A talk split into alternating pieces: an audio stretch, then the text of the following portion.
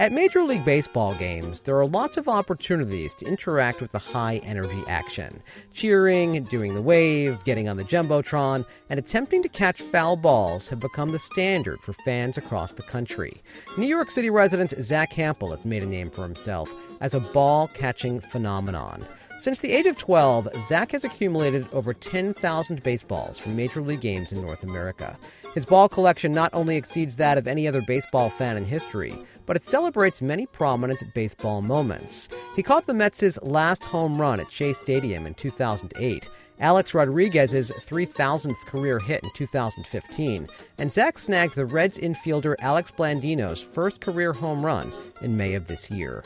Hi, I'm George Bodarky, and this is Cityscape. I caught up with Zack in Riverside Park to learn more about how his childhood hobby of catching baseballs grew to become the famed career he holds today. Zack Hample, thank you so much for taking the time to talk with me. My pleasure. Thank you. So, how long have you been catching baseballs now at major league stadiums? I got my first baseball in 1990 when I was 12. So, this is my 29th year of catching baseballs, but I didn't really get into it until 92. That's when my parents gave me permission to ride the subway to and from Shea and Yankee Stadium on my own, even on school nights, as long as I got my homework done and I woke up the next day. So I was 14 then, and it really took off at that point. How well do you remember catching that very first ball? I remember it very well. Unfortunately, I don't remember who I got it from. I know that it was a player on the Mets, and it was thrown to me during batting practice in the right field corner. I think field box 179 for those of you who really remember Shea Stadium well. Uh, and it wasn't difficult athletically to catch it. I was always a good player. It was tossed from maybe 20 feet away, but it was so exciting at the time. And I've remembered that excitement throughout the years. Where did you grow up? I'm a native New Yorker, so I've lived in Manhattan my whole life. But you went to Shea, not Yankee Stadium as a kid mostly?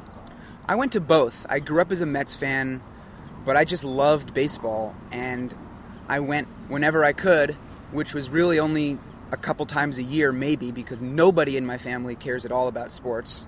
My dad would read the New York Times sports section and think of himself as an enlightened sports fan.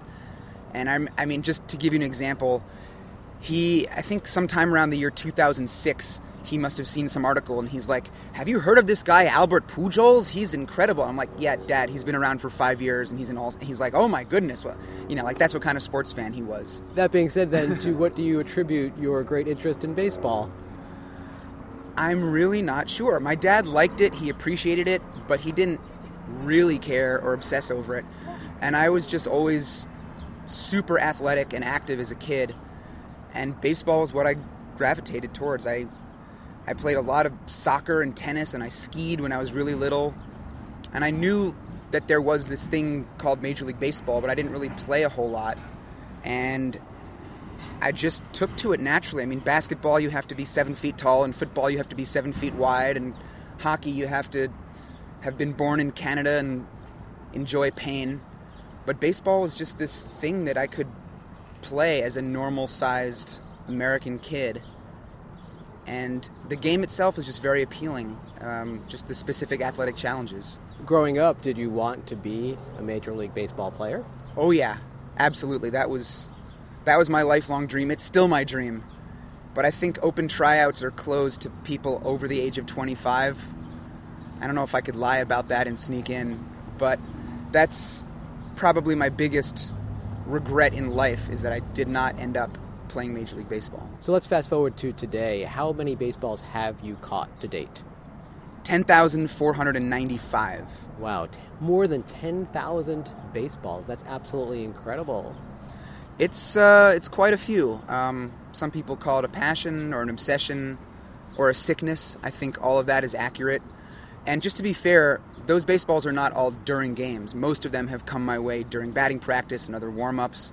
A lot of thrown balls, home run balls, foul balls, caught on the fly, grabbed out of the seats, balls from groundskeepers, balls from the home plate umpire when he walks off the field and grabs a couple from his pouch and flips them up. So I'll, I'll get them any which way I can. I just don't accept baseballs from other fans who, believe it or not, often offer me baseballs. They want to contribute to my collection. And I say, no, no, no, it has to be from a player or some kind of stadium employee, someone who's paid to be there. So I've accumulated quite a lot. At what point did you decide to make this a thing, though? It's one thing to catch a ball at a stadium, but another thing to do what you do. When did you decide to actually strategically start catching balls? I had no clue what I was doing when I was six years old and went to a game for the first time. And it, I didn't get my first ball till I was 12 because I saw an article in a baseball card magazine that talked about how to maximize your day at the stadium. And one thing it said was attend batting practice. And I did, and I got my first two baseballs that day. So that was like the first light bulb that went off. It's like, okay, you got to get there early. And in 1992, when I really started going, I started developing some tricks. I just kind of stumbled into it. For example, I remember proudly wearing my Mets jacket running into Shea Stadium early in the 92 season for batting practice. Braves right fielder David Justice was out on the field shagging baseballs, and I called out to him when he fielded a ground ball, asked him to throw it to me, and he turned and cocked his arm back like he was going to throw it, and then stopped mid motion and said, I'm not going to throw you a ball if you're wearing a Mets jacket. And so I thought to myself, wow, I'm pretty stupid. That makes sense. So the next day I took off my jacket before I ran in. He was out there again. I asked him for a ball. He didn't recognize me and he threw it to me. So it was sort of like another aha moment. And I took it a step further by starting to acquire baseball caps of the different teams in the league. And I realized that if I could dress neutrally and get players to respond well, what if I actually dressed like I was a fan of their team? And the baseball started pouring in. So there were lots of discoveries like that when I was 14, 15. And now I've shared all my strategies in books, my blog, my YouTube. So kids out there who've never been to a game can really research it and get a good idea of what they're doing by checking out my stuff. And the first time they go, they can get a whole bunch of baseballs. So, you know, for me, I enjoyed the discovery process, but that's kind of how it came about, very slowly. So, beyond having jerseys and hats for every team, what are among your other strategies for snagging Major League Baseballs? For catching batted balls, the key is having some room to maneuver. And that might sound simple enough, but you'd be amazed how many people just don't even think about that. Everybody always wants to cram into the front row in batting practice because they think, oh, the players will see me and I'm closer to the field so I have a better chance. But if everybody's in the front row and they hit one five feet to your left, you can't move because the front row is packed. So for batting practice, I like to stay five or 10 or sometimes even 20 rows back, depending on the stadium. If it's a very shallow outfield wall, guys can really launch it deep.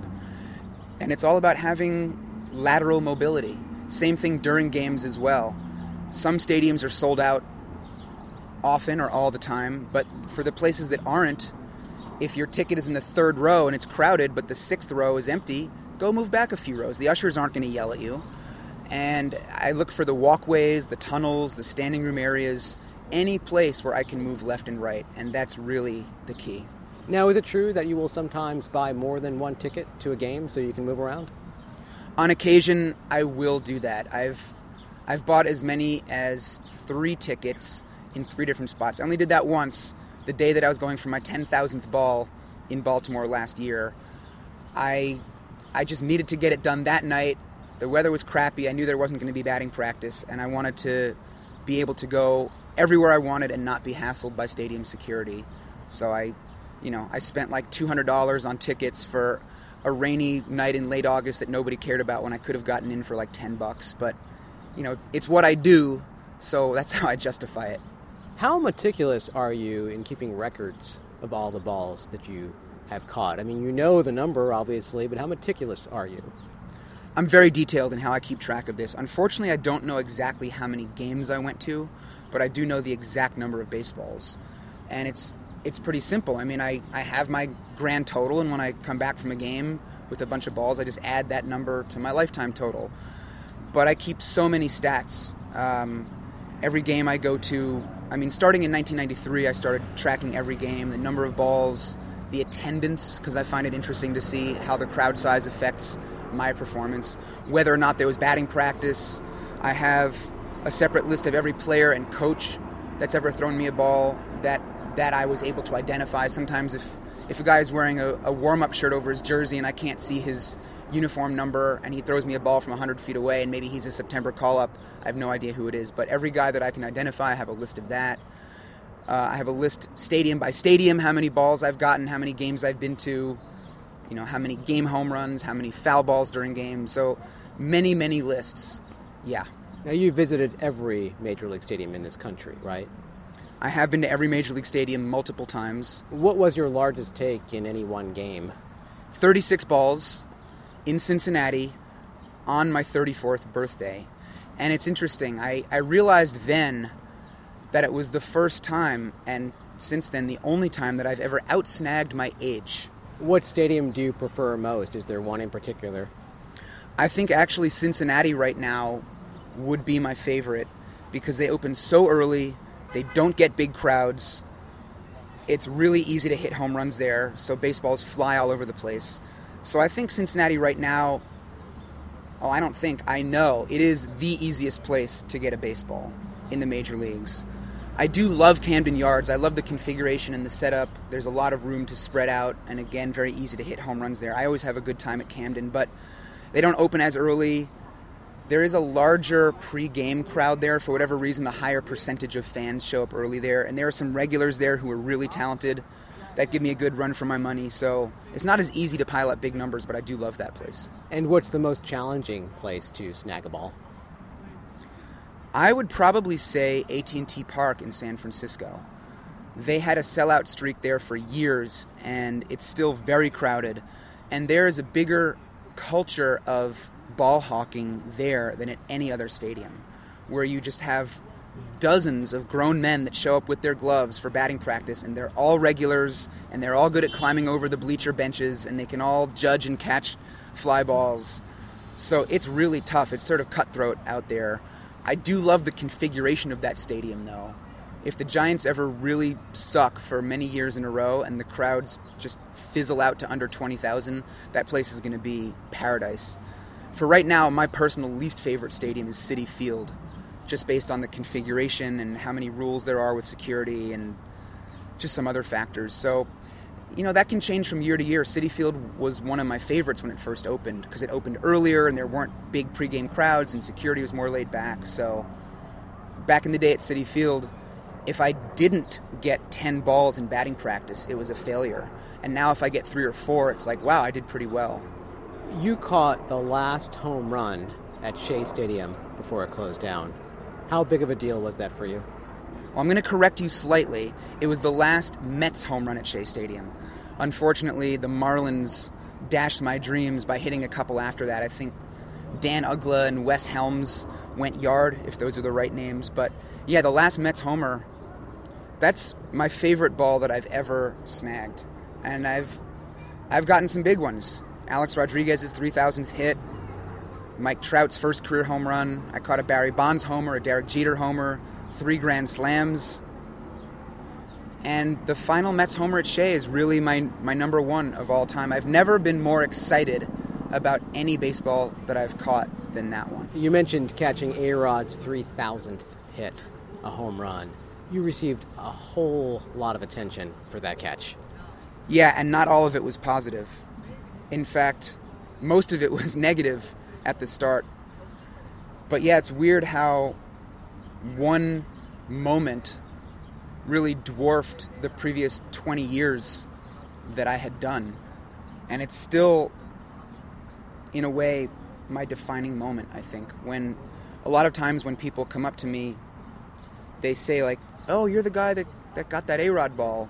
Some people say you're the guy that got the Jeter ball, and I'm like, nope. Or like, you're the guy that got A Rod's 500th home run. Nope, it was a different one. But yeah, I, I was at the center of attention in a huge way, and it was so ugly for a while that I actually wondered if I had it to do all over again, would I have even picked that ball up off the ground? So, what was ugly about that experience for those not familiar with that story?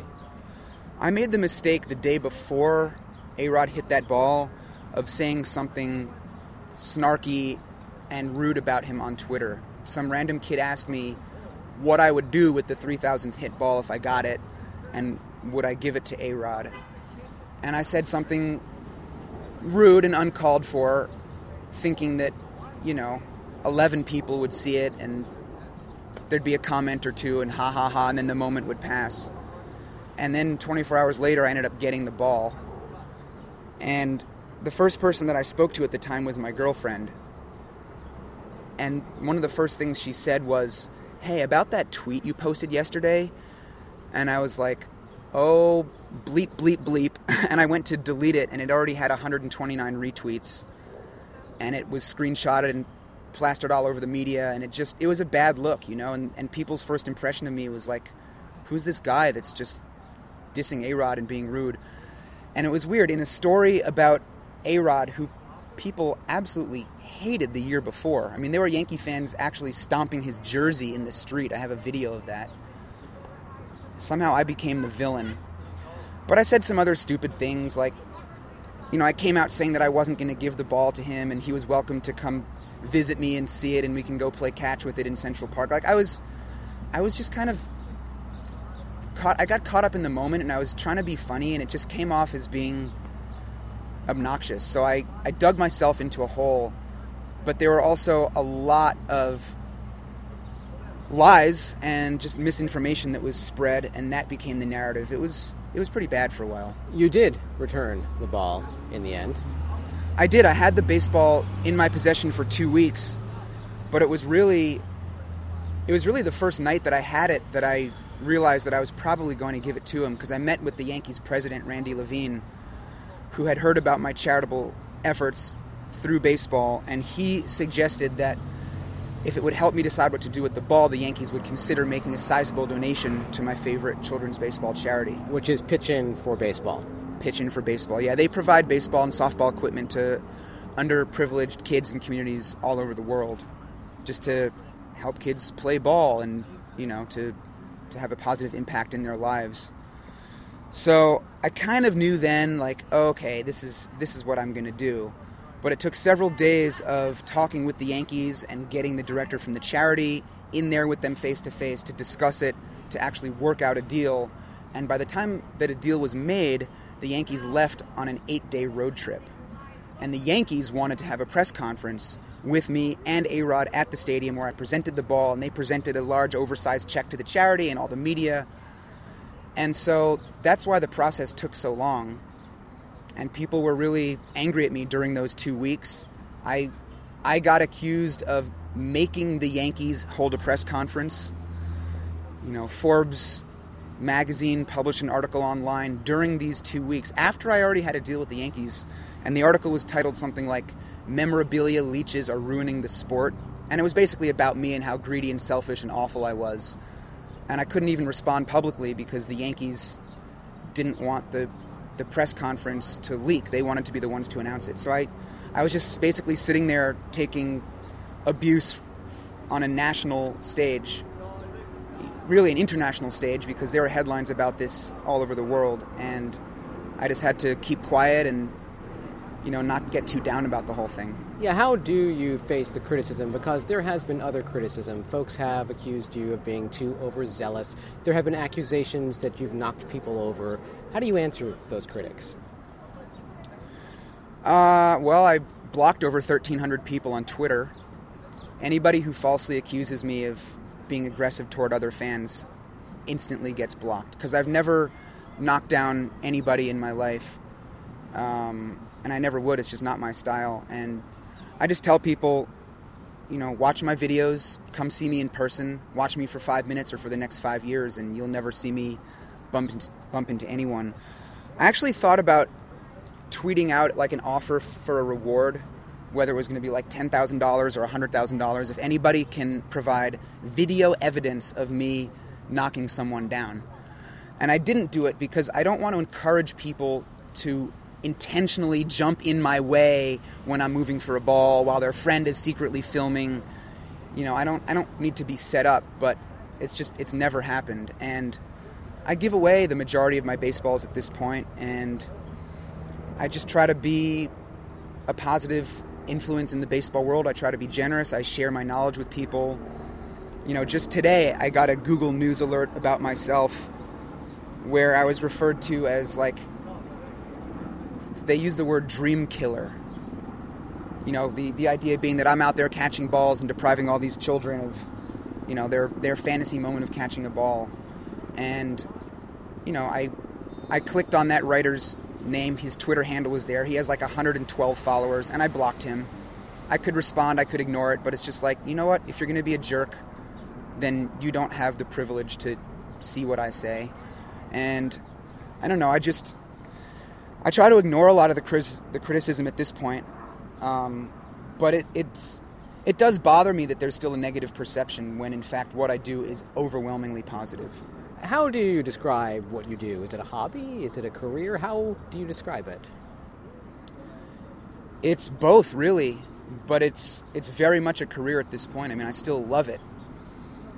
But I have a YouTube channel now that's monetized and that is my main source of income that funds my life. So How many subscribers do you have now?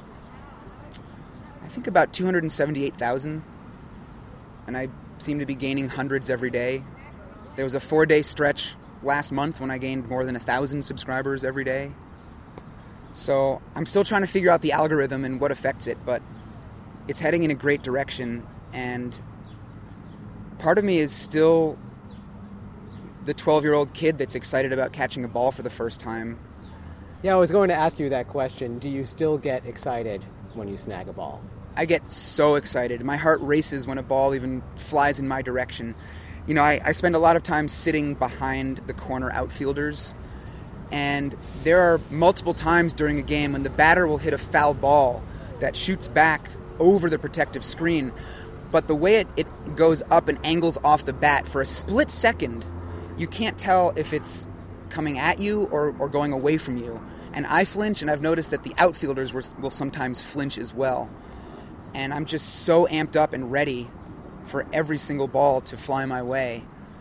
And it's still a huge thrill. And I remember, you know, I remember when I first started to get some media attention and when my first book was published. And I, I remember having this feeling of like, wow, I can't believe that other people actually care about me catching baseballs. It was just always such a singular solo pursuit before the internet and I didn't have any friends and I was at games alone all the time just trying to catch balls. It was me versus the baseball. And somehow it it keeps evolving and growing and now it's this thing where so many people are invested in me and how many balls I catch, and they get a lot out of it too. And I hear from people that say that they just aren't able to travel to stadiums, whether they live too far away or if it's the time or the money or family obligations, and they live vicariously through me and they love to check out the ballparks. And it's amazing that my dweeby little hobby that I started doing it as a kid has grown to this point and seems to affect so many people in a positive way. I'm just so pleased and thankful that, for that. You mentioned that you have given many of your balls away, but what have you done with all of the balls you've kept? Where are they? They're mostly in storage, not too far from where I live in Manhattan. And a lot of them are in barrels, these big sort of recycling bins. They're 32 gallons, and each one holds 400 balls. So I have like 15 of those full. And it just makes me happy to have all those baseballs. Um, you know, from a from a career standpoint, it's helpful because being interviewed by the media, a lot of times they they want to see the baseballs and photograph me and film me with them. And I I built a pyramid with thousands of baseballs. I guess that was was that a couple years ago at this point, and that has I think over six hundred thousand views on YouTube. So that's earned some money. Like I just couldn't do certain things without having a large number of baseballs, but I'm still hopeful that I'm going to have kids someday. And I hope that they'll like baseball and I hope that they'll appreciate having all those balls. My dad was a bat boy for a minor league team way back in the day, which Warren Spahn actually played for. And my dad said that they used to give him all the old balls and he had hundreds of them. And I was like, well, cool, let's see them, let's go play. And he's like, well, I didn't save them. I didn't know I was going to have a baseball crazed kid someday. And so I feel like I owe it to my potential future children to at least hang on to a great number of baseballs. What do your parents think about what you have created with all of this? Well, um, I think my parents were deeply concerned about me for many years when I was a teenager, and I really wasn't interested in anything else in life other than baseball. And I didn't have many friends, I just wasn't getting along with people. And I think, you know, when my first book came out in 1999, I was still in college. And I think that's when they realized, like, okay, like this is actually a thing. And it's a big, it's a big deal at large rather than just something that Zack is obsessed with. And it's, you know, every. I think my mom has remained skeptical over the years, but she, she finally gets it now. You know, when I, when I tell her, yeah, this is how much money Google just gave me for the last month for my videos. She's like, wow, you know, it's like she realizes it's a living. So I think their perception of it has changed. And I think the public's perception of it has changed as well. I, I, think it used to be a very niche hobby that, you know, that people thought only like weird basement dwelling guys did and knocked children over. And I think I've made it mainstream and shown how positive it can be. And that's that's a great feeling. How costly is it for you? You travel to do this, you have to get tickets to games, etc. I have spent tens of thousands of dollars each of the last few years since starting to do the YouTube stuff full time. And a great amount of that money is hiring a videographer to be with me at all times and paying for his travel. I was going to ask you about that because those videos are very well put together. Thank you. Yeah, the the guy that I work with, he's a true professional and he's amazing at filming and he's amazing at editing and you might think, well, how fun could it be to watch a video of a grown man running around a stadium catching balls? But there's so much more to it than that. Every video has a narrative arc from the beginning of the day outside the stadium where we do an intro and I talk about what I'm looking forward to and what I'm expecting. You know, through batting practice, wandering around afterwards, exploring the stadium, eating weird food, interacting with players and fans and employees, giving game updates, getting really cool shots of guys warming up in the bullpen, and then even after the game doing a closing. So there's there's so much stuff that happens in the course of a day, and he really weaves it together well and layers up the the video and the audio, and it's just yeah, he's masterful. So he makes me look good, and the the tickets to the games that's that's the least of it. You know, I spend more money on hotels and more money on flights and rental cars than I do tickets. You can get into a stadium for. I mean, there were there were five dollar tickets one day in Pittsburgh. I was there not too long ago, and I bought two tickets. We were in the stadium for ten bucks, but uh, you know that's just a, a teeny fraction of what the whole day cost. Have you ever thought about quitting? Have you ever thought, okay, I have more than ten thousand, time to stop?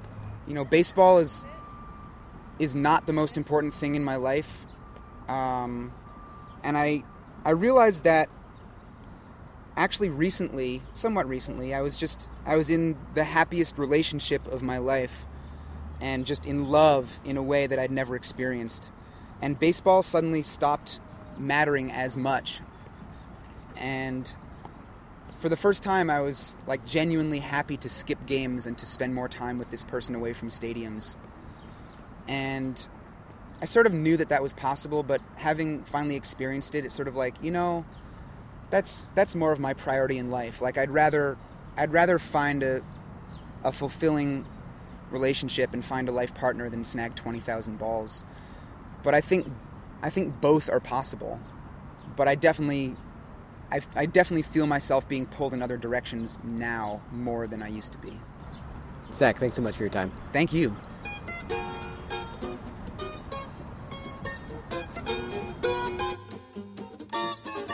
Zack Hample has nearly 300,000 subscribers on YouTube and 35,000 followers on Twitter. He's written three books How to Snag Major League Baseballs, Watching Baseball Smarter, and The Baseball. In addition to his socials, check out Zack's website, zackhample.com, to learn more about the king of snagging. And keep your eyes peeled the next time you're at a baseball game. You might see Zack in the stands doing what he does best. And that's it for this week's Cityscape. I'm George Bodarky. Big thanks to producer Fiona Shea. And thank you so much for listening.